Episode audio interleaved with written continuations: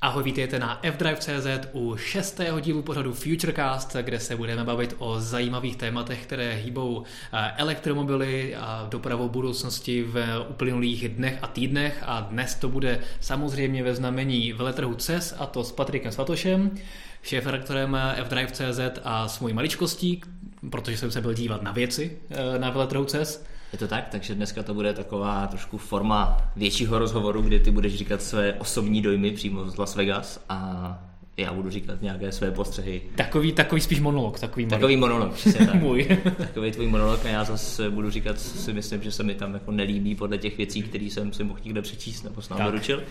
A ty to budeš obhajovat, protože Přesně jsi to tak. viděl fyzicky. No a vůbec poprvé uh, vysíláme Futurecast po vzoru našeho mobilecastu na mobilnet.cz živě. To znamená, že kdo následuje právě teď živě, tak uh, může pokládat dotazy na nejnovější elektromobily, autonomní jízdu a spoustu dalších věcí, samořídící auta, mm. uh, přímo na YouTube do chatu, který najdete do pravé strany. No a Michal Schreier, který ho tady máme za kamerou, nám bude ty nejzajímavější dotazy dávat přímo sem k nám do studia a my vám na ně budeme odpovídat. Takže rozhodně této šance eh, využijte a ještě než se na to pustíme, tak rozhodně si dejte fdrive.cz také do odběru, abychom dosáhli i na fdrive.cz té 100 tisícové hranice odběratelů brzy protože k ní máme docela daleko zatím. To chviličku potrvá. Chvilku ale... to potrvá, ale když nám pomůžete, tak tam třeba budeme docela brzo, takže pokud se vám uh, F-Drive.cz líbí, tak nám tam ten odběr dejte, protože si to rozhodně A taková malá ochutnávka, brzy se můžete těšit na video Tesla Model X. Přesně tak. Ale Model S a spoustu dalších zajímavých uh, aut uh, tam už najdete, třeba BMW i8, na to se nás hodně ptáte, nebo třeba občas uh, si půjčíme i něco neúplně elektrického, třeba Mercedes 3DS. S, nebo Ečko, AMGčkové si měl a takové zajímavé auta. Nebo třeba nákupní tašku Fiat 500e, který teďka vlastně od neděle jak vidění na YouTube. Přesně tak, ten jsme měli vlastně půjčený na pár dnů, někdy před pár týdny. Tři, tři, čtyři dny. Tak, tak. Eh, a to jsem hodně zvědavý, jak ještě jsem ten test neviděl, ale měli jsme počínej z Trend Parku ano. a jsem zvědavý, Parku. jestli to je ta skutečná nákupní taška. Každopádně. K tématům. Eh, k tématům. Dneska to bude výživné, vrátíme se zpátky na veletrh CES, eh, který největší veletrh spotřební elektroniky na světě, který proběhl v Las Vegas, vlastně už před minulý týden i když vlastně minulý. A zatímco dříve se tam hodně objevovaly spíše eh, domácí elektronika a tak Na podobně. to jsem se tě chtěl právě zeptat, protože asi není tajemství, můžu prozradit, že jsi tam nebyl poprvé. Nebyl jsem tam, tam poprvé. Delší dobu. A nebyl jsem tam ani po druhé, ani po třetí, ale po, už, už jsem tam byl víckrát. A mě by zajímalo, a věřím, že i diváky, jestli vnímáš, že se CES poslední dobou eh, z toho veletrhu, kde byly vždycky ukazovaný mobilní telefony nebo různý prostě chytrý zařízení a podobně. Ledničky. Ledničky třeba, jestli vnímáš, že se to pomaličku posouvá směrem do toho automobilového světa? Hodně, hodně se to posouvá. Eh, je pravda, že letos to bylo zase trošku někde jinde. Mm-hmm. Uplynulé dva, tři ročníky bylo hodně o tom, že se tam představovali třeba autonomní auta v té koncepční fázi, vždycky hmm. všichni, všechny automobilky tam měly třeba nějaký stánek, kde ukazovali ježdění na stánku nebo nějaká hezká videa. Ale to se to posunulo a ta autonomní jízda tam byla možná už v reálu, ve městě, opravdu všechno jsme si mohli vyzkoušet. Hmm, hmm. A letos to bylo hodně o propojování se právě s chytrou domácností, s Googlem, s Amazonem a vlastně celý ten ekosystém dohromady, jak hezky má hrát, pokud budeš mít všechno chytré, ať už domácnost, tak telefon, tak je tvůj počítač, tak auto a všechno se to eh, má spolu povídat. Takže to je ten trend, který tam je vidět a automobilky berou se s čím dál tím víc vážný. Hmm a vlastně už je pravidlem, že tam ukazují svoje nové elektromobily, svoje nové systémy a tak podobně. Dočkali jsme se tam celé řady nových elektromobilů. Loni třeba eh, velkou pozornost budil startup eh, Faraday Future, mm-hmm. který tam měl bombastickou tiskovou konferenci a velká konkurence pro Teslu. Přímo na na tiskové konferenci si to ta auta rozdávala z 0 na 100 takže tam bylo opravdu bylo vidět Be- Bentley Bentayga, Tesla Model X a S a potom Faraday Future, který samozřejmě všechny porazil. No jenom, že Faraday Future uh, dopadl tak, jak dopadl, uh, ne, nedopadlo to úplně slavně, takže uh, tam doufám, že se to uh, nepotká stejně Můžeme letošní doufat, že startupy. Jiný v zabiják Tesly, který letos byl na CESu vidět, tak eh, ten by snad mohl dopadnout lépe a my se pomalu k němu dostaneme. Mm-hmm. Je to Byton. Může to být i Byton, já jsem myslel teda ještě něco jiného, ale okay. dobře, můžeme zmínit i Byton, nebo určitě si o něm popovídáme. Mm-hmm. Jak po... se ti líbilo? Protože uh... automobilka Byton nebo model Byton prakticky já jsem o tom životě nikdy nic neslyšel. To nejsi sám, to Takže neslyšel nikdo, ale jasně, je to zase další nový startup eh, s penězi z Číny, hmm. který má ambice prorazit na tom elektromobilním trhu, ne, nejenom tom čínském, ale světovém, když samozřejmě Čína je největší trh s elektromobily na světě a ostatní i Norsko a tak podobně jsou v porovnání s tím eh, docela malé. Když si hmm. vzpomeňme, nedávno jsme na fdrive.cz psali, že Shenzhen, eh, jedno z velkých čínských měst, o kterém paradoxně spoustu z vás určitě neslyšelo, tak přešlo kompletně v podstatě na, na elektrobusy. elektrobusy, takže to, s čím tady Praha koketuje v jednom, dvou exemplářích, tak tam jich jezdí, kolik to bylo pro boha, několik tisíc snad? Še, já jsem že 16 tisíc, ale no, si úplně neskutečné rozhodli. číslo, prostě najednou začalo jezdit elektrobusy, takže tam se ukazuje, že to fakt jde.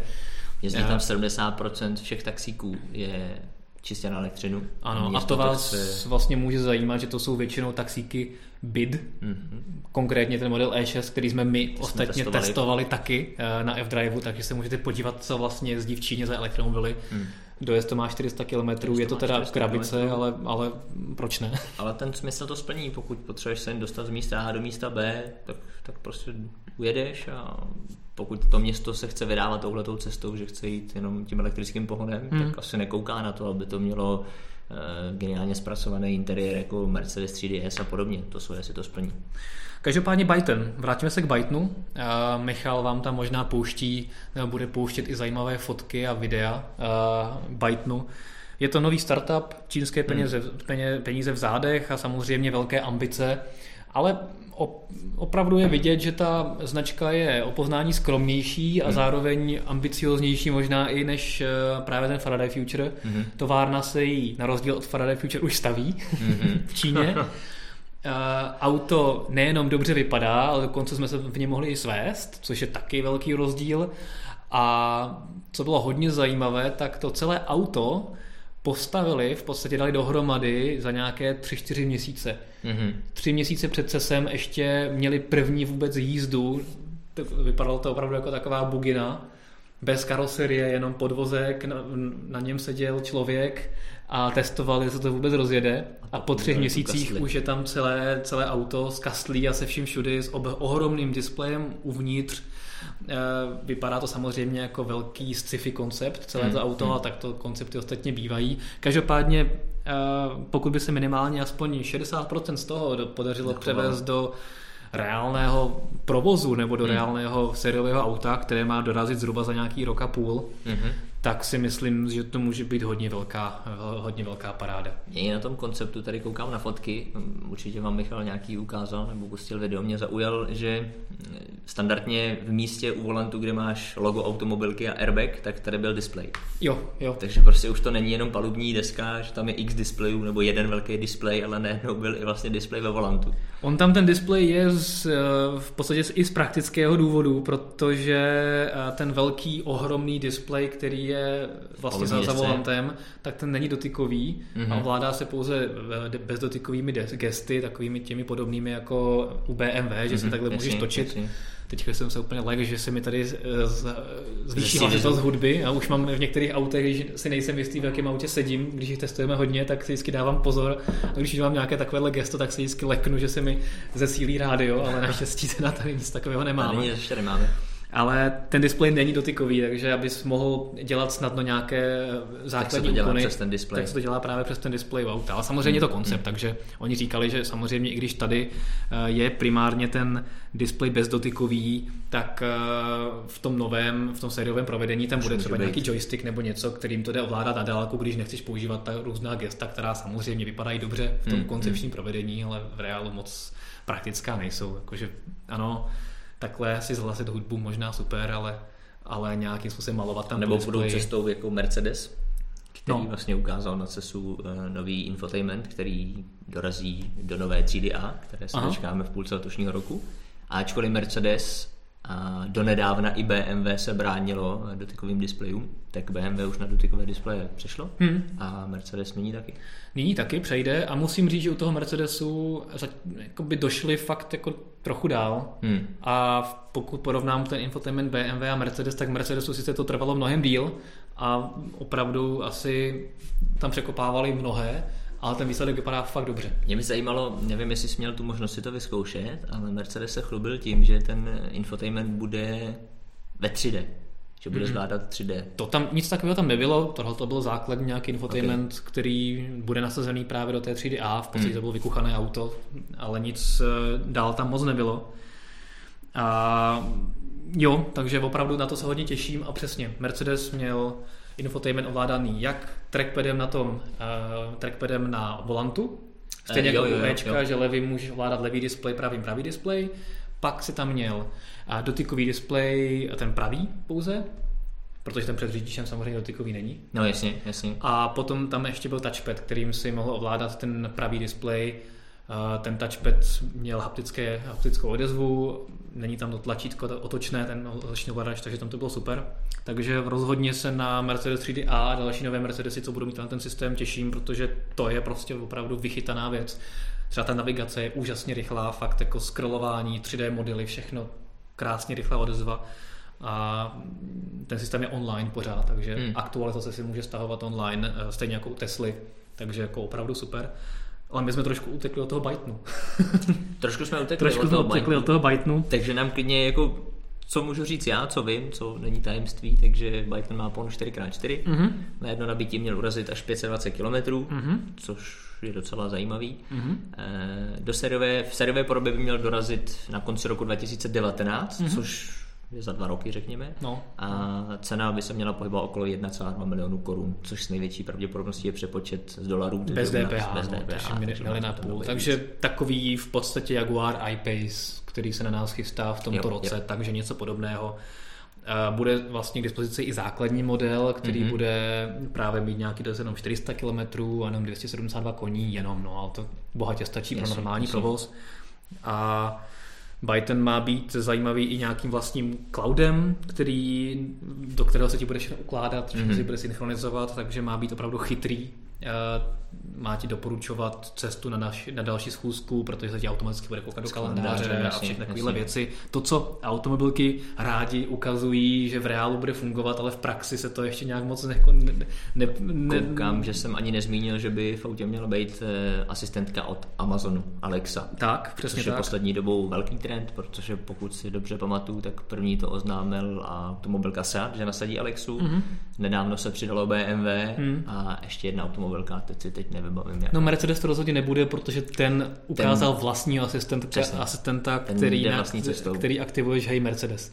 Hej Mercedes, jo, to je pravda, hej Mercedes. to je trošku škoda, no, že se to nějakým způsobem no na druhou stranu minimálně, je škoda, že se to nesjednocuje, na druhou stranu eh, Mercedesu 3DS oni vlastně hlasovou v vozovkách asistentku už mají, protože to není takové typický hlasový ovládání, jakože naviguj do Praha 1 Václavské náměstí, Jasně. ale už si tomu autu mohlo říct eh, spustit masáž, posunout sedačku, už to jsou věci, které nesouvisí přímo s tím infotainmentem a hmm. umí to v češtině. Hmm, hmm, hmm. Takže Mercedes si v tomhle ohledu věří.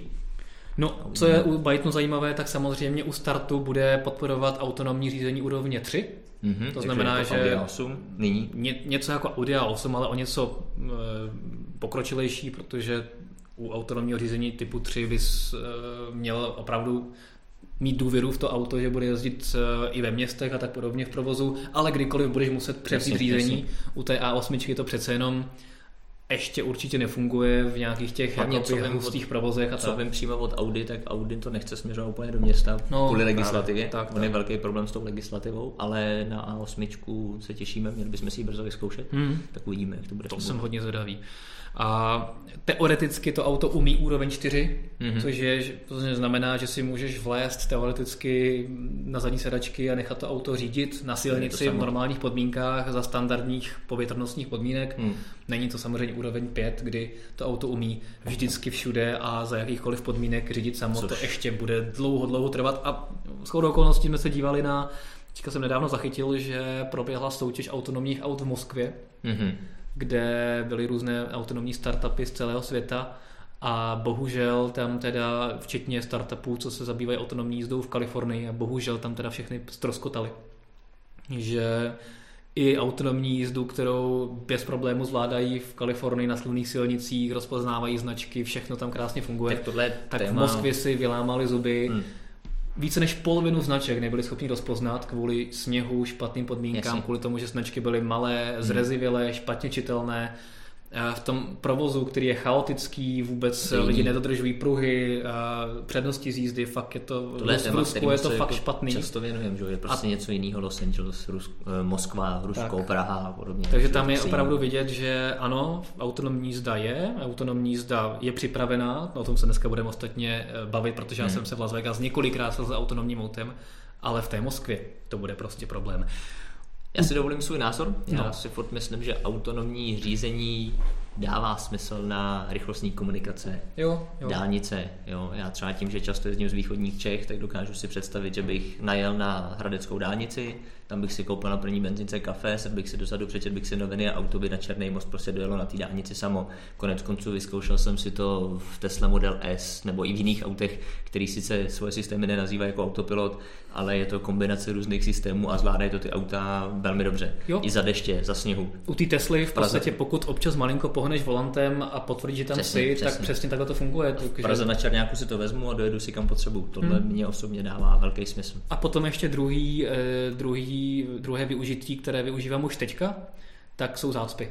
Jo, jo. A to paradoxně funguje třeba u takového eh, Mercedesu 3D E, to funguje i tak, že nemusíš vůbec potvrzovat, potvrzovat že tam jsi. To znamená, že opravdu prostě samo. třeba když uh, si jedeš z jedničky, dostaneš hmm. se na chodov a od té doby už zácpáš někam uh, na IP Pavlova, hmm.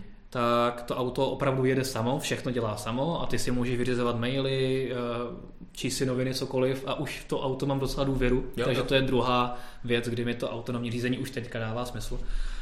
U toho Bytenu tam určitě bylo hodně zajímavé se s ním svést. Hmm. Je to, bylo to hodně syrové, to svezení, bylo vidět, že to je prostě ranný prototyp, že to zbouchali nějak na koleni, ty elektromotory byly dost hlučné oproti tomu, co jsme dneska, na co jsme dneska zvyklí. A, takže to byl trošku rozdíl, ale jinak musím říct, že obecně ten interiér fakt byl jako výborný. Uh, líbí se mi ten koncept bring your own device, takže si tam přineseš svůj telefon, ten zapojíš eh, do konzole ve dveřích mm-hmm. a mhm. vlastně z toho to čte veškeré informace, zároveň se nabíjí, jo, že opravdu každá, každý člen posádky tam má eh, vlastní přihrádku na telefon mm. a potom se to vlastně přenáší na tu velkou obrazovku, takže opravdu je vidět, že přemýšlí tím tím stylem, ale samozřejmě té elektroniky tam je opravdu velké množství. Já jsem zvědavý, co se vlastně podaří přenést do toho reálného tak modelu. Uvidíme, uvidíme, co všechno přinesou. Asi se posuneme dál, když jsme tady nakousli téma autonomní řízení. Určitě. Tak Máme je... tady ještě pár dotazů. Eh, Dan mm-hmm. Kováč se mě ptá, nebo se nás ptá ohledně Bytenu, eh, že se mu zdá, že ten displej je celkem vysoko, jak je vidět před auto. Před auto je vidět celkem standardně, on ten displej není zas tak moc vysoký. On je, on je docela jakoby úzký, hodně dlouhý, ale úzký. Takže tam si myslím, že to není takový problém a neměl jsem problém s viděním před auto, on je docela i nízko posazený, takže hmm. tam to bylo v pohodě.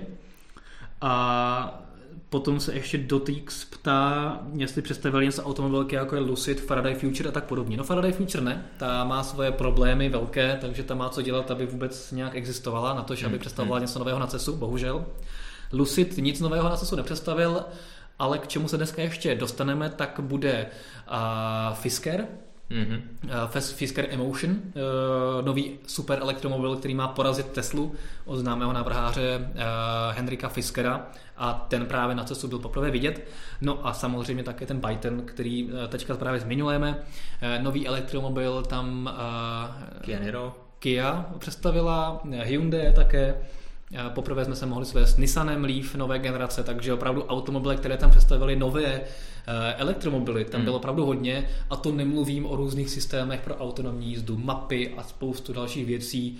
Uh, Sijik navigace tam třeba ukazovala uh, integraci alkoholmetru do své navigace a spoustu hmm. takových hmm. věcí, takže tam je opravdu celá velká hala plná aut, v podstatě každá významná automobilka od Mercedesu, který tam ukazoval svůj nový infotainment, přes Ford, BMW, tam má eh, svůj Třeba stánek. taková Audi, která tam loni byla, pokud se nepletu, Hmm. tak letos se své nechala. Letos se nechala, přeci je jenom tam nebyly všechny automobilky, ale i tak eh, se to tam ukazuje A dost. BMW to pojelo trošku jinak, zatímco v předchozích letech tam všichni jezdili i3, Aha. i8 a bylo takové hodně futuristické, tak letos se BMW pěkně vrátilo ke svým kořenům a mohl si tam zadriftovat M2. Mm. Takže se byl driftovat. Nebyl jsem driftovat. To mě mrzí.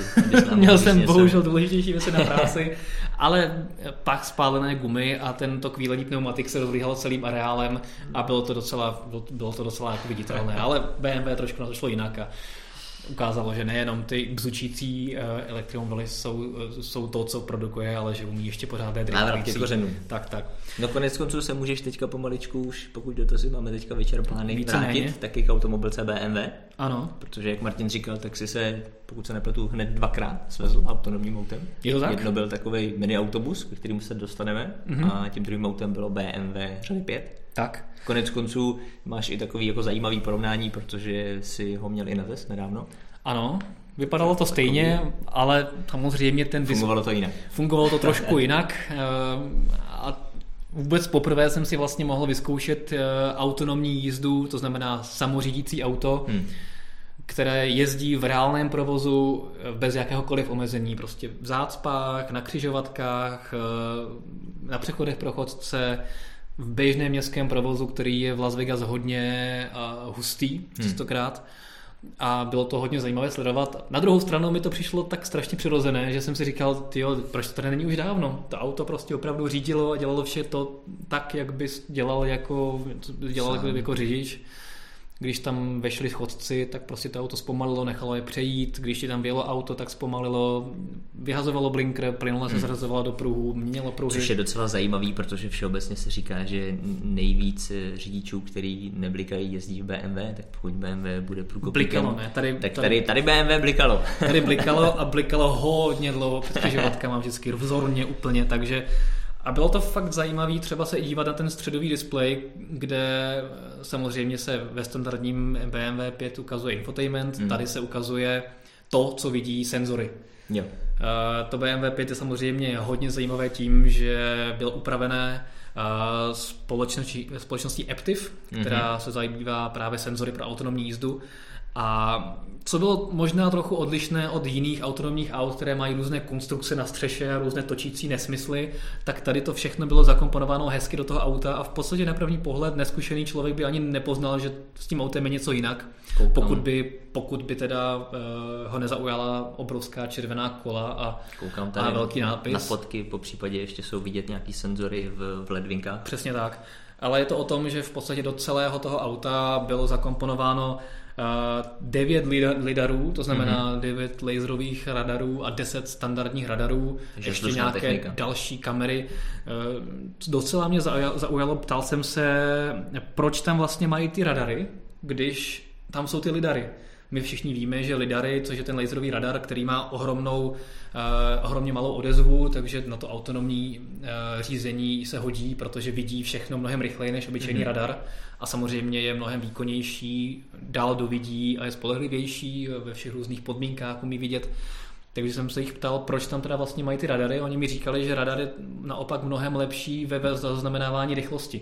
Jo. Takže když to auto potřebuje vědět, jak rychle se k němu něco blíží, aby To si kombinujou a tak eh, na to jsou právě radary, ale ty lidary jsou ohledně dokonalého přehledu eh, o okolí. Takže to bylo hodně zajímavé, jakým způsobem vlastně všechno bylo zakomponováno do toho auta a všechno to prostě fungovalo. A bylo vidět, co to auto vidí a bylo hezké vidět, jak si plánuje stopu Hmm. na základě svých mapových podkladů, na základě myslím si, že v autě je senzorů. Ukryt i poměrně slušně výkonný hardware, který, když my tady ty naše dva dáme dohromady, tak vynásobíme několikrát, tak to musí být Je to hrozně tak- jako to tak, no. zajímavý, jak to je náročný na různý tyhle ty výpočty a No asi dost, protože ten hardware zabíral polovinu kufru. Hmm. Eh, Kufr byl o, o polovinu menší a když se nastoupil, tak to v tom autě docela fučelo. Jo, takže Že bylo opravdu slyšet, já jsem se ptal, jestli to odvětrávání sedaček, říkali, že ne, že to je Odvětrávání vě- hardwareu. větrání, které eh, právě odvětrává ten hardware, takže je vidět, že to ještě nějaký ten výpočetní výkon potřebuje, Hmm, hmm. ale prostě za rok, za dva, proč ne? Jo, proč ne? A opravdu to fungovalo fakt jako skvěle, takže já jsem se vůbec nebál a opravdu fungovalo tak, že se tam zadal, kam chceš jet, no, chci do tohohle hotelu, a to se prostě rozjelo a hmm, dovedlo, hmm. dovedlo tě tam. Zajímavý, tak snad brzy vyzkoušíme i my tady v Čechách, no, alespoň no. třeba v Audi A8, který si zase nepade úplně samo tady ve městě v Praze, ale částečně jo. No a ten eh, mini, mini autobus, nebo jak to nazvat, protože to je, tam to ano. bylo trošku jinak, tam eh, v BMW seděl za volantem řidič, mm-hmm. který to hlídal, tady mm-hmm. za volantem někdo byl, nebyl. Tady to volant ani nemělo. Ten autonomní... Jo, to, to bylo jasný. autonomní autobus, eh, který jezdil v Las Vegas už jakoby v pravidelném provozu, hmm. tak byl pro nějakých, myslím, že 8 lidí celkově, co tam mohl svést plus jeden operátor. Myslím, který... že tady je 15 lidí, 111 sedících. 15 lidí byla, článku. ano, to je jako kapacita, ale okay. oni ty boční sedečky, boční sedečky neobsazovali, protože jo, tam jo, byl jo. právě ten operátor, který tam celou dobu stál hmm. a místo volantu uh, měl ovladač od Xboxu, herní. Takže kdybys potřeboval zastavit nebo potřeboval zatroubit a tak podobně, tak normálně mačkal tlačítka na Xboxu akorát, nebo třeba chtěl zavřít dveře dřív a tak. Takže to bylo takový zajímavý, že autobus, který se řídí Xboxovým ovladačem. Což pro nás Applere e, není úplně ideální zpráva, že nevíme, jestli chceme věřit konkurenčnímu systému. Ale... No, no, prostě tam máš Xbox a hold se musíš to smířit. No. Ale, a tak nic se ti nestalo, vrátil se Nic se mi nestalo, zdrav. přesně tak. Tam, tam to probíhalo tak, že tam byla předem vytyčená trasa po několika blocích, vlastně po starém Las Vegas. Hmm. Bylo tam několik zastávek, takže to mělo se simulovat ten běžný provoz. A musím říct, že uh, to probíhalo v podstatě stejně, ale oproti tomu BMW řady 5 autonomnímu, tak ten autonomní autobus byl o hodně pomalejší a jezdil si tam svým 20 km tempem. Jasně a měl opravdu hodně velkou rezervu, jo? že prostě hmm, když si hmm. odpočíval doprava a auto kte- a do ulice a v, tom, a v té ulici bylo auto, který malinko vybučoval z svého pruhu, i když tam byly další pět metrů místa, tak ten autobus už zastavil a vůbec jako nevěděl, jestli má, nemá jet a hmm, počkal, až to auto odjede a to pak teprve projel. Jasně. Takže tam to bylo trošku jiná úroveň, ale třeba tam ten autobusík jezdí na několika kampusech v, v Evropě, ve mhm. Francii, hmm a tam to může fungovat. A naopak mám velice velkou toleranci vůči lidem, protože on to jezdí v různých pěších zónách, takže když kolem něj chodili lidi, tak on jakoby docela bez problémů jel dál a až když viděl, že mu tam někdo jakoby chce vejít, tak, tak zastavil, takže hmm. proč ne? No, tak bude se to, bude se to vyvíjet. Bude to dál? No, to autonomní. Jo, jo. Jakože v podstatě většina automobilek říká, že v roce 2020, 2020 bude nějaký by první... se to tak nějak konec konců nedávno jsme psali, že i Mercedes 3DS dostane v roce 2020. Hmm. Právě by to mělo být, by měl dostat eh, level 3, stejně jako Audi A8. A přesně tak. A tam teda jsem hodně, hodně zvědavý, jak to právě vyřeší s těmi obskurními lokalitami typu Moskva a tak podobně, kde prostě nebo různé azijské metropole, kde ten provoz je prostě strašný. Tak jestli tam, Tohle bude hrozně, jestli hrozně tam opravdu to autonomní řízení bude zablokované, anebo, nebo to teda jako si lajznou a odblokují jako... to, ale pořád legislativně bude stejně vždycky odpovědnost na tobě. Mm-hmm. A ještě dlouho to tak bude, podle mě, i kdyby to tam bylo povolené v těchto těch městech, tak 90% řidičů to bude dělat, takže opravdu tomu autu bude věřit na nějaký ty dálnici, hmm. rychlostní komunikaci, tam si odpočneš, sám taky cestuješ, jedeš na jich někam, jedeš dvě hodiny po nějaký dálnici, tam to auto může jít prostě místo tebe, můžeš pracovat, můžeš spát, můžeš si číst, můžeš ten čas využít jinak. V tom městě už prostě radši to asi vezmeš do svých rukou a bude to, bude to těžký. Teď ještě další věc je, víme, že jsou rozdílné předpisy v Čechách a, a v Americe a určitě i v Ázii budou nějaký specifika a podobně. Takže, takže uvidíme. Tak, jo, je to, je to velhozená rukavice a uvidíme, co za ty dva roky ty výrobci stihnou otestovat. Teďka je to jenom o to testování. Vidět je, že ten hardware je. Jo, určitě. Že všichni jo, jo, jo. jsou připravení hardwareově.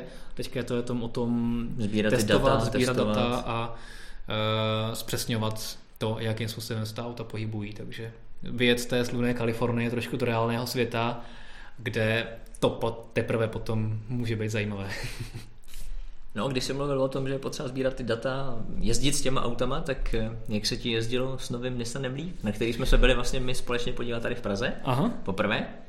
A ty si mohl sednout i za volant. Já jsem teda taky seděl tady v Praze za volantem, ale tady jsme měli teprve prototyp, respektive nebylo to určený pro evropský trh, ale pro azijský, takže volant byl na druhé straně a podobně. Tak, eh, tady to bylo už v podstatě standardní Leaf, který se ukáže i u nás. Mm-hmm. S chodou okolností, teďka máme teda samé Leafové období, protože s chodou okolností teďka v pátek leaf. Eh, letím zase na event eh, své se novým Nissanem Leaf, tentokrát na evropské premiéře. Mm-hmm. Takže, takže pro mě už to bude vlastně po třetí českou, americkou, americkou tak, a, a teďka evropskou. evropskou. Už i jezdící a mimo jiné si tam budeme moci i svést uh, dodávkou ENV200 s uh, větší baterkou. Mm-hmm. Takže to bude celkem zajímavé. Každopádně zpátky k tomu Leafu. Je to nejprodávanější elektromobil u nás, nebo vlastně uh, v Evropě obecně. V Evropě. Zoe to byl nějakou dobu pak se přetahoval Olifa, každopádně to je z nejprovedenějších jeden z těch oblíbených, který čekal prostě na novou generaci, kdy ten tak. design byl takový už neúplně atraktivní, mm. ten dojezd samozřejmě s přicházející konkurencí už taky úplně nestačil. A musím říct, že super. To je přesně to, co teďka Leaf potřeboval a líbil se mi po všech stránkách. Mm-hmm. Vzhledově je to výrazně lepší. Dospěl. I když, jak mi potvrdil přímo šéf vývoje, které, se kterým jsem tam vlastně jezdil, tak vlastně ta kastle, to šasy a všechno zůstalo stejné a akorát tam vyměnili některé díly karoserie, takže to, co jsme říkali na té tiskové konferenci, že se nám to zdá, že to je až nápadně podobné, podobné, tak je to skutečně tak a vlastně ten Leaf, ten základ zůstal stejný. A tady je krásně vidět, jak málo stačí, aby to auto bylo mnohem lepší. Je. Takže v interiéru lepší pocit, zvenku to auto vypadá elegantně, hezky, líbí se mi. Dospělo. A co se mi líbí, tak je nový uh, displej před řidičem, což je rozhodně něco, co ten starý Leaf už neměl moc dobrý, takže tady to bylo fajn. Uh, základy autonomní jízdy, takže mm-hmm. na mhm. dálnici jsem si vyzkoušel, jak se to drží v pruzích. Vlastně standard, který je dneska k dispozici, tak bude i v Leafu, takže super. Ale nesmíme zapomenout, že u Leafa se bavíme o cenovce nějakých 700-800 tisíc korun, jo? 750 byla starší a nám tady říkali na tiskovce, že, že ta nová podobné. bude podobné, ale nakonec se někdo ukázal, že bude zhruba o 100 000 dražší. Jasně. Myslím, takže nějakých 850 tisíc. Každopádně pokud si to srovnáme s ostatními auty v této cenové hladině, tak eh, jako automatické držení se v pruhu s autoadaptivním tempomatem a s mnoha dalšími věcmi nejsou zdaleka samozřejmost a musí se to připlácet. Takže eh, si myslím, že u Leafa je to fajn, že to v té ceně do toho milionu vlastně umí úplně všechno? Do toho milionu se asi s touhle výbavou tak nějak plus minus tak, asi tak, vejdeš. No, je to furt jeden z těch levnějších prostě elektromobilů. Určitě. No a... Mě zajímá no. jedna věc, jak se ti líbil e-pedal. Mě se na to spousta lidí ptalo, jak to bude fungovat, co to je, k čemu je to dobrý, proč bych to měl chtít, jako, co, co, co to je? Je to v podstatě marketingové označení pro to, co má už současný Leaf a většina dalších elektromobilů, ale mm-hmm. je to mhm. mnohem silnější. To znamená, že když uh, sundáš nohu z plynu, tak ti to auto začne plynule zpomalovat, docela hodně zpomalovat a rekuperovat. A na rozdíl od třeba BMW i3 nebo mm-hmm. Tesly, tak u toho Leafa, když si aktivuješ e-pedál, tak to auto velice rychle zastaví až na nulu. To Takže znamená, nepotřebuješ že opravdu používat brzdu. Nepotřebuješ, pokud jenom trošku předvídáš ve městě nebo kdekoliv jinde, tak nepotřebuješ opravdu používat brzdu a to ani na to dobržení na křižovatku. Mm-hmm. To je mhm. vlastně rozdíl proti třeba BMW i3 nebo i Tesla, která kolem těch 15-10 km za hodinu už to zpomalování je hmm. takové hodně pozvolné a hmm. přece jenom, když dojíždíš na tu křižovatku, tak pak po té eh, brzdě sáhneš. Tady ne, tady vlastně je. opravdu můžeš celou dobu nechat uh, nohu na pedálu plynovém hmm. a opravdu si jenom volit to zpomalování a zrychlování tím jedním pedálem. A to zpomalování je zhruba dvojnásobné, dvojnásobně rychlé, nebo ta rekuperace je dvojnásobně silná oproti třeba b režimu, který jo. známe z, z současného Leafa, nebo třeba mm-hmm. ve Volkswagenu e-Golf, eh, který častokrát můžete na, na F-Drive vidět díky partnerství s Car4Way, takže Futurecasty, F-News a další. F-News.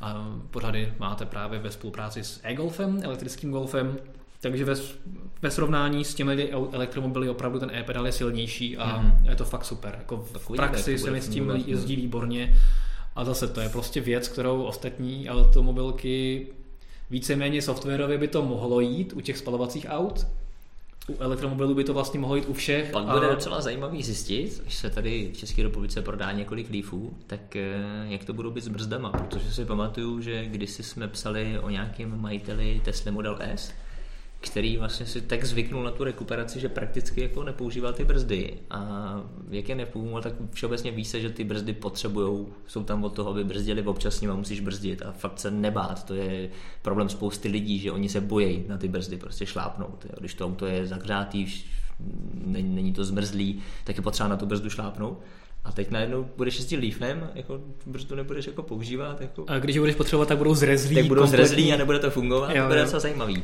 Asi snad ne, ale jakože vím, že třeba u BMW i3 jsme zjišťovali, že vlastně za celou dobu, co BMW i3 jezdili v Česku nebo jezdí v Česku, tak, tak se ani, ani, jedny, ani jedna BMW i3 nemusela na výměnu brzdových destiček. Je takže tam to asi je hodně podobné. U té i3 víme, že ta rekuperace je hodně silná. Jo, jo, jo. Je to... A jo, tam to asi probíhá stejně. Ostatně BMW i3 se nám brzy dostane do redakce ve své nové deskové mm-hmm. podobě. Mm-hmm. A ne jen jednou.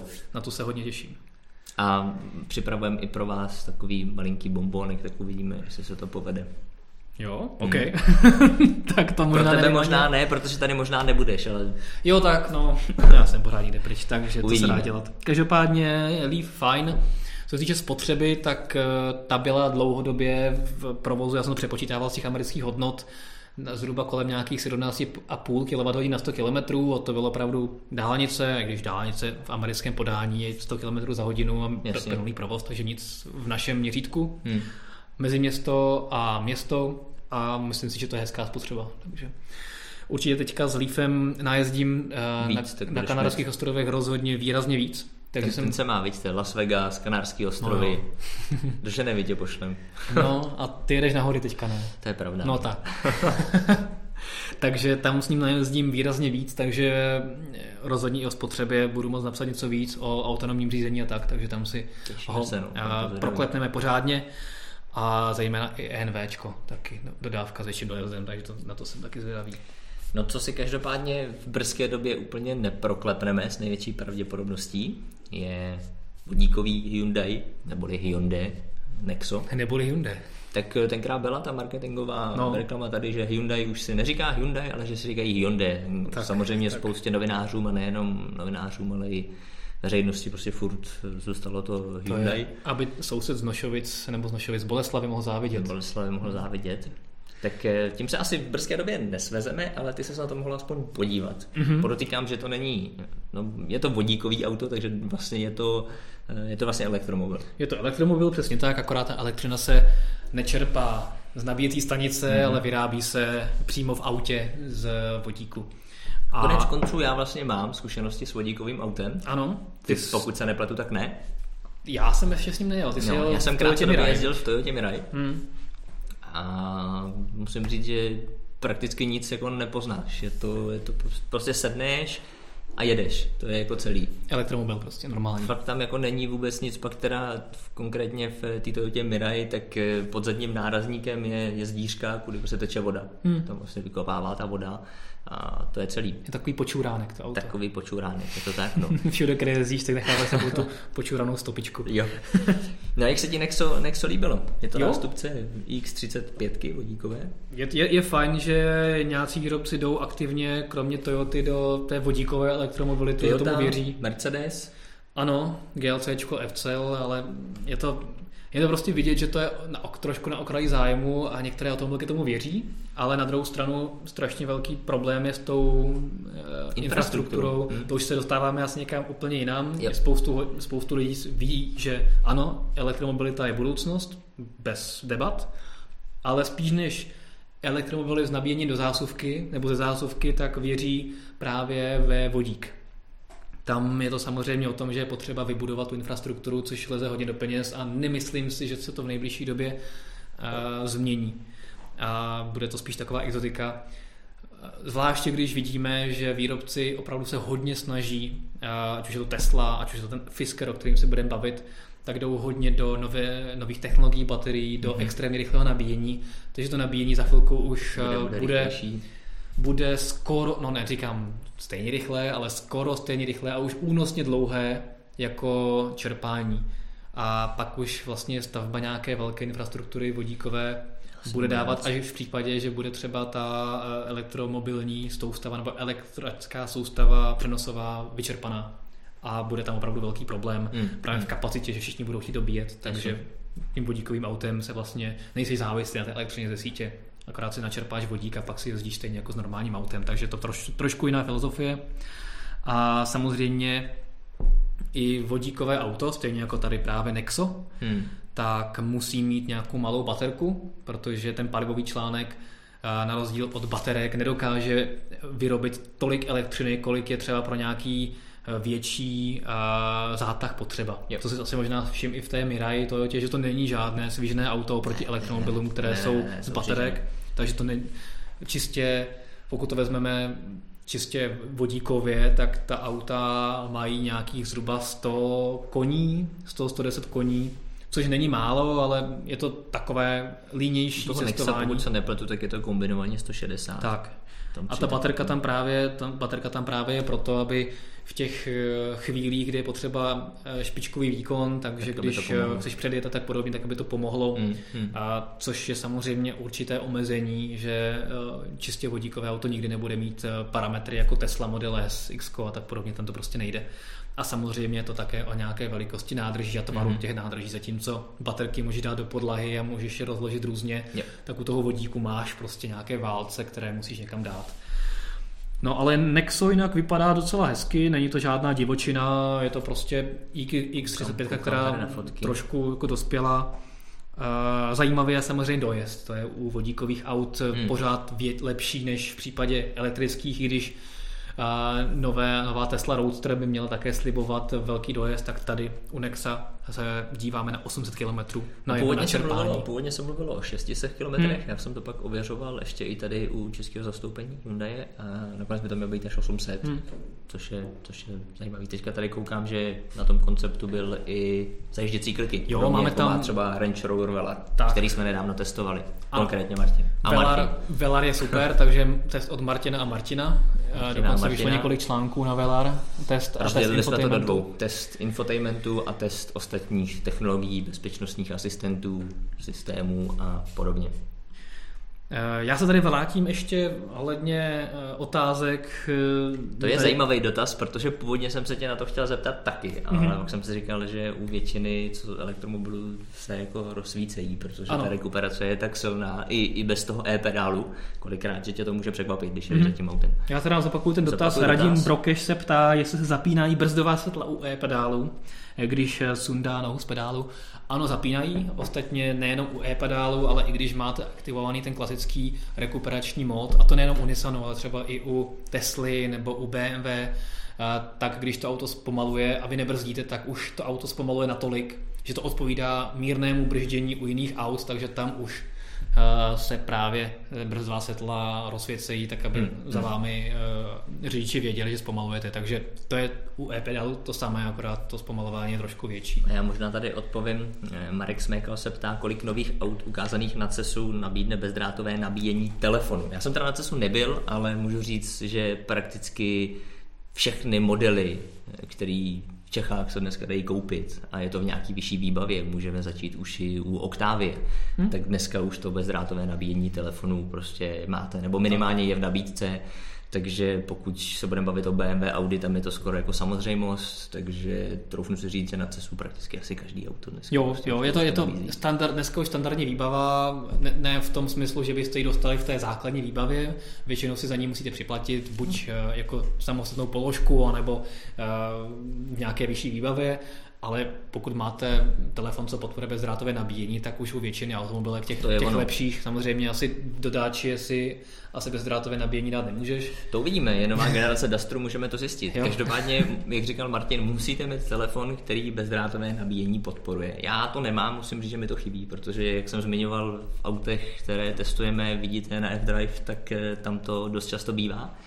A tahat sebou kabel, no přiznám se, že už jsem nejeden ztratil nebo někde nechal a je to docela oprus, když už dneska ta technologie prostě funguje. Je to tak a díky tomu, že už eh, na cestu se mimo jiné představilo bezdrátové Android Auto, mm-hmm. na které jsme už hodně dlouho čekali a konečně by eh, v letošním roce mělo být nasazováno do prvních aut, tak by opravdu ten kabel nebyl potřeba ani pro to připojení k, k telefonu. Takže opravdu stačí Ale pro Apple bohužel jo. Uh, ale Apple, myslím, že CarPlay má taky bezdrátový, no, ale, skoro, BM, ale skoro to nikdo to nemá. No BMW to představilo, že mají bezdrátový CarPlay, CarPlay, ale u BMW je ta situace trošku složitější, protože jednak eh, v České republice CarPlay oficiálně není podporováno a BMW ho tady nenabízí. Ani Android Auto? Věc ani Android Auto a v tu chvíli vlastně nespadá sem teda ani hmm. ta bezdrátová podpora. Což je zajímavé, když se o tom bavíme, protože BMW je vlastně asi jediná automobilka, která k tomu přistupuje s tím, tím způsobem. Ostatní hmm. automobilky, i když vlastně oficiálně na českém trhu není ani jedno. Android Auto ani Apple CarPlay není, hmm. tak když ho v telefonu máš, to znamená, si ho stáhneš ze zahraničního Apple Storeu nebo, nebo máš zahraniční telefon nebo hmm. prostě skrze hmm. nějaké hmm. APKčko, tak to normálně funguje a není to problém u BMW je to prostě deaktivované při v tom infotainmentu, což je škoda. Tam vlastně automobilky, které to nabízejí, si to legislativně berou prostě na svoje jako bedra, kdyby měl být tak. nějaký problém. Na druhou stranu já budu mluvit pro Appleisty, tak eh, CarPlay prakticky v České republice nic zásadního jako nenabízí. Eh, dobře, pokud ovládáte angličtinu, můžete nechat si vytočit eh, oblíbený kontakt, napsat sms ale pokud ten člověk má typický český jméno, tak hmm. tak ta série to chroustá jako hodně blbě a většinou se to nepovede, takže tady opravdu u... není až tolik co stát. Mě u těch Android Auto Apple CarPlay vlastně dává smysl, proč to propojovat s autem a používat místo toho infotainmentu, co je v autě, tak je zaprvé uh, nějaké snadné propojení na Spotify, že když to, jo, jo, Spotify, uh, když to auto nemá Spotify, tak v podstatě připojím telefon a hmm, veškeré hmm. moje playlisty tam pouštím a co hlavně, tak mapy a to Google mapy nebo, nebo Waze to znamená... Což je v případě ale Android Auto. Což je v případě Android Auto. Google. U Apple a CarPlay prostě je problém, tam máš Apple mapy a ty ti moc jako jo. v reálu nepomáhají. No. Já ale... jsem dřív CarPlay používal, protože mi nahoře, stejně jako to znáte asi z Androidu a z iOS, vám přijde SMS, máte rozsvícený display, tak ti sjede ta notifikační lišta tak tohle vlastně funguje i v CarPlay. A od té doby, co mám na ruce Apple Watch, tak tohle nepotřebuju, tak, protože mě to v autě SMS-ku pípnout jsem neslyšel, hmm. potřeboval jsem vědět, jestli mám reagovat nebo ne, to je jediný. A v případě vlastně eh, Android Auto, tak co taky představil vlastně Google, tak je, že Google Assistant, který vlastně ovládl veletrh CES a byl úplně všude, tak bude nový v Android něco Auto. Jako hey Mercedes, tak hey Google, nebo jak to má Google? Přesně tak, to hey řekneš hey Google a... Nic. Já mám v offline režimu, takže naštěstí ne. A, ale řekneš eh, právě hej Google a, ono, a může se dopadnout na cokoliv. Jaké mám další schůzky, naplánuji mi schůzku na tehdy, na tehdy. Opravdu to můžeš celkově ovládat což je fajn, protože hmm. v autě většinou tyhle ty věci nemůžeš dělat. No, takže... Jo, jo. Tím se od se dostali trošku dál, ale tam asi vzhledem k tomu, že já jsem si ho neměl šanci vyzkoušet eh, jízdně, tak tam asi o tom nic moc neřekneme. Uvidíme, jestli nás eh, Hyundai pozve na nějakou akci, kde si budeme aspoň vyzkoušet. Já bych o to rozhodně stál, takže, takže jsem zvědavý. Uvidíme. No, stejně novinku, kterou jsme si mohli vyzkoušet pouze staticky, pouze se dívat, tak byla nová Kia Niro, EVčková. Mm-hmm. Tam samozřejmě u té Kia Niro je to pouze koncept, nebo nebude vypadat úplně stejně jako jako to, co jsme viděli v Las Vegas. Produkční verze bude, bude vypadat trošku jinak. Ale jako vypadá to docela, docela jo, hezky jo. a těším se na to, že vlastně i Kia kromě svých uh, soulů, mm-hmm. tak bude mít další uh, čistě elektrické auto. A není bez zajímavosti, že ty uh, v podstatě ambice Kia nemá v elektromobilitě vůbec malé, protože do roku Určitě 2025 chce uvést nějakých 16 elektrifikovaných aut. Mm-hmm.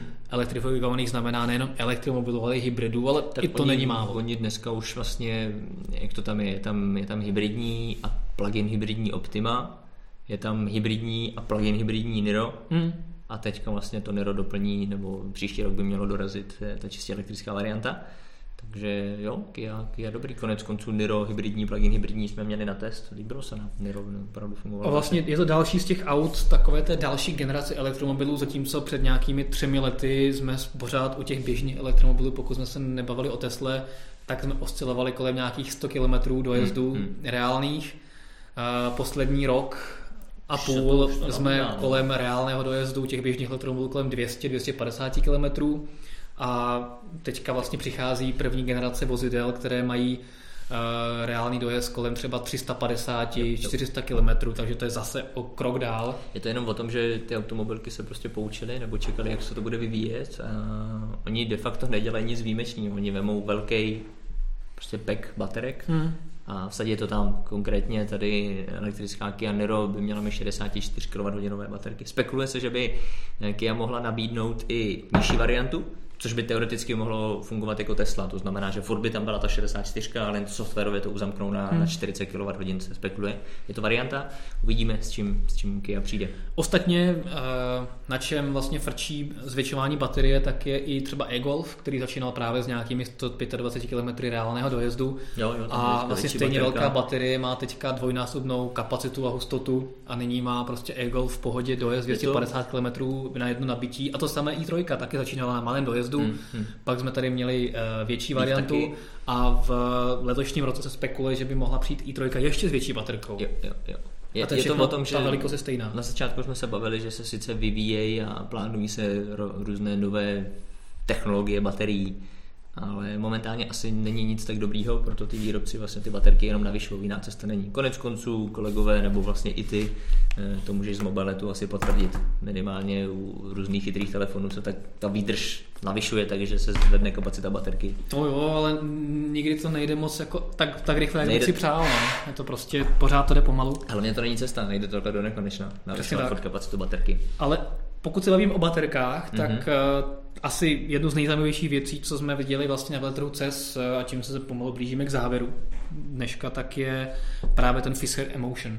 Fisker Emotion je nádherný, uh, designově nádherný auto. Aby ne, když to je vlastně dítě známého automobilového designéra Henrika Fiskera. Takže tam je opravdu vidět, že si vyhrál s každou křivkou a to auto vypadá úchvatně. Samozřejmě to musí mít vyklápěcí dveře a další věci, které jsou u a takových konceptů líbivé. Michal nás určitě neochudí, pokud jste Fisker Emotion ještě neviděli, tak vám tam pustí nějaký video nebo nějaké hezké obrázky, protože já jsem konec konců přemýšlel, jestli ještě vlastně jde vymyslet, jak se ty dveře můžou otvírat nějak jinak. No a jde? Vidíš. No teď, když jsem viděl Fisker Emotion, ale teď už si myslím, že snad jako nejde. Leda, že by zajížděli ty dveře do podlahy a to tady kdysi už taky bylo, ale Aha. neosvědčilo se to, protože máš tady BMW, i8, jo, Lamborghini, eh, Mercedes má ty svoje SLS, eh, nebo jak to má, eh, pak tady jsou klasické dveře, jsou tady u různých MPV vozů ty šoupací dveře, no tak, ale evidentně, evidentně to ne. Já se těším na to, až místo dveří budeme mít třeba nějaký silový pole.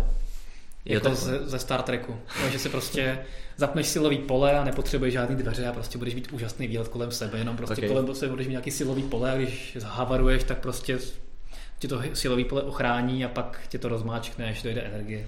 Konec konců, ono jako na tom Emotionu je docela dost zajímavých věcí. Já jsem ho teda mm-hmm. neviděl, ale co mě přijde šílený, tak ve chvíli, kdy máte auto na 20, 21, 22, jako dobrý, Eh, myslím si, že už to nemůže být teda moc pohodlný a Fisker Emotion stojí na 24.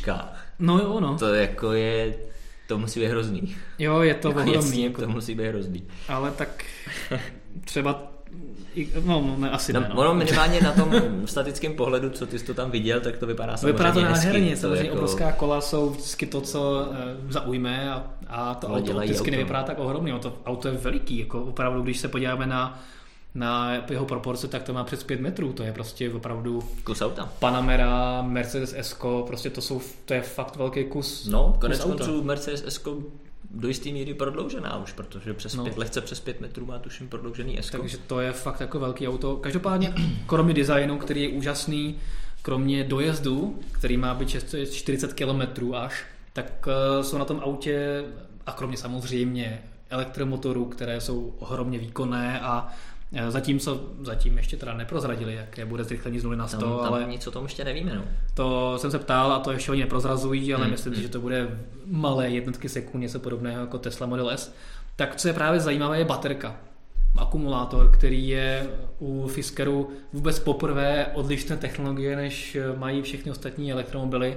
Místo Lyon, respektive Lipol baterií, které používají všichni od Tesly přes BMW, Volkswagen až po Hyundai, tak uh, co se týče Fiskeru, tak ten má poprvé eh, grafenové baterie, mm-hmm.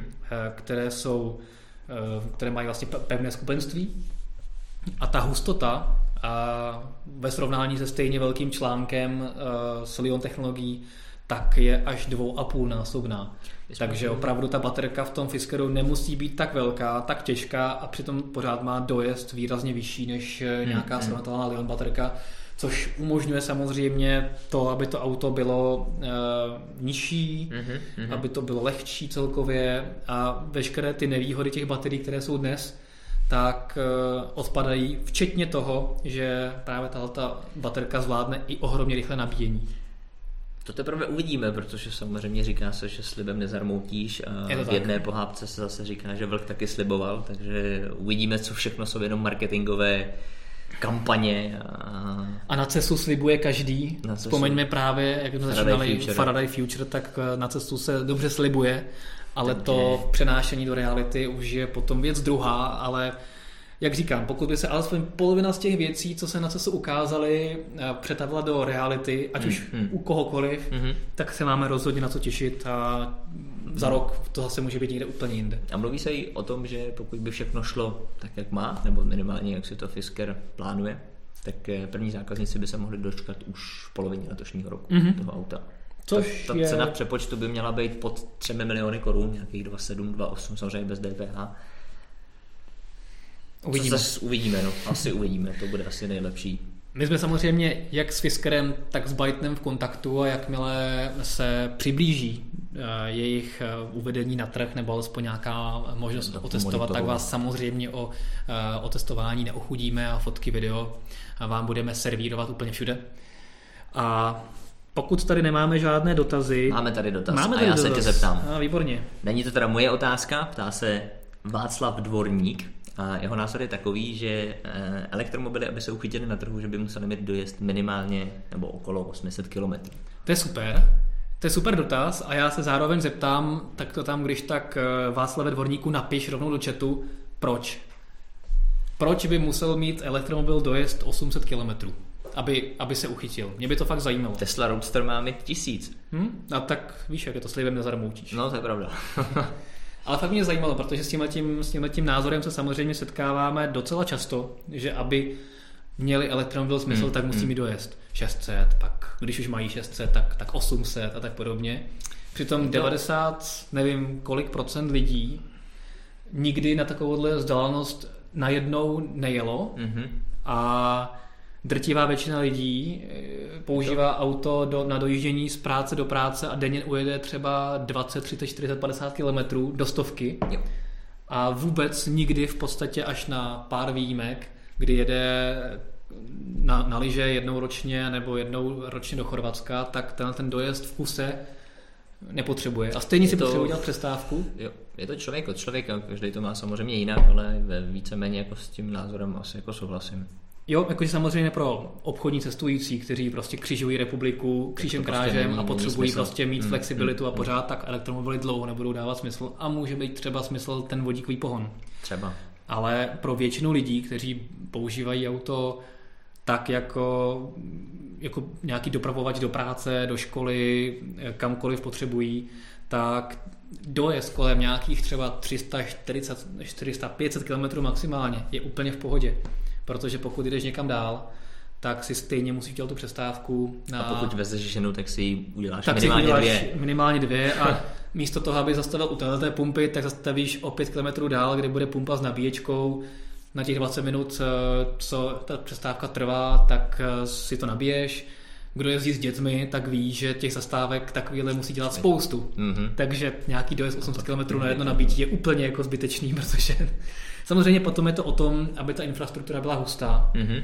A aby u těch míst, kde lidi běžně zastavují čerpačky, restaurace, tak aby zároveň člověk mohl nabít a nemusel mělo. si svoji trasu plánovat, jako je tomu bohužel pořád dneska, podle čerpacích stanic, ale aby si čerpací stanice přizpůsobili jemu a prostě když jedu do, jo, nevím, jo. v té cizině už to Itálie, funguje. tak prostě jedu tam, kudy, tudy, kudy bych jel normálním autem Jasně. a prostě akorát udělám no, dvě zastávky když na jsme jeli s Martinem e, do Paříže Leafem, což už je vlastně rok zpátky, tak e, tam po dálnici minimálně v Německu to bylo opravdu u každý benzínky, u každý hmm. restaurace, eh, řetězců, rychlého občerstvení, tam to bylo v pohodě a i v Čechách se blízká na lepší časy, protože letos začne budovat své nabíjecí stanice Shell. Přímo tak. Shell a ty samozřejmě bude budovat na svých jednotlivých čerpacích stanicích kde zaparkujete, dáte nabít auto, budete se občerstvit na benzínku a pojedete dál, tak uvidíme. Desítky nových stanic plánuje i ČES, Dokonce víme, že nové nabíjecí stanice plánuje i Praha přímo, hmm. takže letošní rok bude podle mě ve, ve znamení stavby rychle nabíjecích stanic i v Česku a to cestování lepší, no. běžným elektromobilem v překladu ne Teslou, tak eh, by mohlo být úplně v pohodě. Ale ono, i ta Tesla, ono, je to, já vlastně o tom chystám článek, eh, že ty elektromobily mají zejména problém na dálnici. A eh, dojezd nějakých 600 km nebo 500 km v Tesle nebo 400 u toho základního modelu, modelu X nebo nějaký necelých 400, tak zní jako úžasně, ale jakmile najedeš na dálnici, tak dáš tam tempomat 140 nebo, dobře, pardon, 130. V Německu můžeš. no dobře, ale neřekl jsem v jakém státě, že jo. Takže 130, tak a jedeš po D1, tak najednou seš na 100 km na Vysočině a najednou koukáš, aha, dojezd necelý 200 a nakonec jako seš rád, že toho brana dojedeš. Jo, Takže ta ono, ta spotřeba na dálnici u těch elektromobilů je fakt jako velká, třeba takový e-golf, který se kasá tím, že má dojezd 300 km NEDC, tak když ano. jedeš eh, po dálnici 130 po D1, tak jsi rád. Když opravdu jedeš dynamicky, tak jsi rád, že na ten Vystrkov, mm, na ten 120 mm. km jedeš. Nesmírně závisí na tom, kde jedeš, jak jedeš. A v zimě, a v samozřejmě. Zimě. Teďka v zimě. Ono v létě taky, že tam to si klimatizuješ, takže, takže tím bych to asi uzavřel. Každopádně teda nesouhlasím teda s názorem, že eh, elektromobily, aby se uchytili na trhu, tak musí mít reálně to je alespoň 800 km, ostatně to o tom sečí Norsko, kde elektromobily jsou úžasně prodávané, dokonce víc než polovina všech aut, se, hmm. co se prodalo, tak jsou elektromobily a žádný elektromobil prostě nemá to nebude pro každýho, jo. Hmm jak se říkal, nějaký obchodníci, co kří, křížou skrz Českou republiku, tak ty si elektromobil nekoupí, ani kdyby to mělo mít 1200 km, protože zrovna přijedou někam a někdo jim zavolá a řekne, máte půl hodiny na to, abyste přijel na tuhle schůzku. No, a pro ně je to nějaký velký kšeft a on se tam potřebuje dostat, takže on na pět minut jako rychle někdo natankuje a jede. Jo, to tady asi úplně fungovat nebude. Přesně tak, přesně tak. A budete mít prostě na výběr. Budou tady, budou tady elektromobily, které půjdou nahoru, budou tady hybridní auta, plug-in hybridní auta. Ono takovýhle lidi si, takovýhle lidi si uh, většinou koupí třeba nějaký hybrid, protože časem můžeme očekávat, že i v českých městech bude zákaz čmoudícím autům vjezdu do center měst, takže pokud se člověk bude chtít dostat někam do centra třeba Prahy, hmm, tak bude hmm. muset přepnout tu elektřinu. Jo, jo. Takže ty hybridy budou mít v tomhle tom smyslu asi velký smysl. A Určitě. ještě Dragon se tady píše, že jen škoda, že v Česku se tři čtvrtiny energie vyrábí v tepelných elektrárnách. Tesla dává smysl třeba ve Francii, kde se energie vyrábí v jaderných elektrárnách. Ano, je to dobrý, dobrý point, ale zajímavé je, že i v Česku, i v Česku ta výroba energie podle toho, kde se vyrábí právě v těch teplných elektrárnách, tak i podle toho, pod, i v Česku je elektromobil čistší než srovnatelné spalovací auto a stejné, stejné velikosti nebo i mnohem menší velikosti. Třeba Tesla, jsme, co jsme počítali na hmm, základě hmm. energetického mixu, tak Tesla je mnohem úspornější na emise než eh, třeba Fabia 1.0 HTP, taky ten maličký motor, takže... Smysl to dneska dává, dneska můžeme to napojit na F-Zone, který se věnuje chytrým domům. Hmm. Dneska spousta lidí má domy, má tam nějaký solární panely, má tam nějaký powerwally od Tesly nebo nějaký tyhle externí baterky a manželka dojíždí 20 km prostě do práce nebo tady po Praze jezdí, tak eh, i takovýhle případ, kdy náš známý tohle řešil, že si koupí prostě druhý auto elektromobil. Tak, Jednak tak, tu tak. přebytečnou energii on prostě má, kterou do toho auta může dát. Eh, už ho nebaví furt řešit nějaký opravy naftového auta, hmm. protože samozřejmě to auto trpí. Když ten člověk jde 10 km v zimě do práce, 10 zpátky, to auto se nezahřeje. A tohle mu může dávat smysl. Takže hmm. nejde o tom jenom nabíjet to na veřejných nabíjecích stanicích, a on tu energii samozřejmě má. Tak to je přesně jako jedna, jedna z cest. Takže ano, uh, Norsko a další uh, další hmm. státy, kde se vyrábí hodně elektřiny z obnovitelných zdrojů, nebo třeba Francie, kde se vyrábí hodně velká, velký podíl energie z jaderných elektráren, hmm. tak, hmm. tak dávají smysl, protože jsou výrazně čistší. Ale i v zemích, jako je Česko, tak se elektromobil, pokud chceme srovnat ty emise, tak se vyplatí a je čistší. No i přesto, že většina té energie se vyrábí v tepelných elektrárnách, což eh, řada lidí eh, neví a je to škoda. Takže hmm. i u nás si můžete říkat, že když máte elektromobil, tak jste vlastně sluníčkový a zelený. I když ne tak moc sluníčkový a zelený jako třeba v Norsku. Takže tímhle tím uh, bych to, to asi, možná uzavřel. Pokud se vám dnešní Futurecast líbil, tak si nás rozhodně nalaďte i příště. Mm-hmm. Rozhodně si dejte fdrive.cz do odběru, abyste viděli další zajímavá videa. Mimo jiné třeba ještě video z testovací jízdy Bytenem na, hmm. na CESu, který za chvilku, eh, za den, za dva budete mít možnost vidět, takže o něm uvidíte, o něm se dozvíte jako první. No a rozhodně nás sledujte také na sociálních sítích, na Facebooku, Instagramu a na Twitteru, aby s vám neuniklo nic z oboru elektromobility, budoucnosti dopravy, Tesly a dalších věcí. Technologií a podobně. Technologií v autech a tak podobně. A protože teďka právě probíhá autosalon Detroitu, tak tam je spousta zajímavých eh, novinek a uh, za, ned- za nedlouho tady máme za měsíc a kus, tady máme autosalon v Ženevě, Ty kde se představí teďka- spoustu tam zajímavých to taky novinek. představí, ty si uděláš už zmíněný výlet na Nissan Leaf. Tak, takže věcí, které si pro vás chystáme, je spousta a budeme rádi, když s námi budete ve spojení úplně všude. Hmm? Tak jo, děkujeme za pozornost a u dalšího dílu Futurecastu se těšíme. Ahoj. Čau.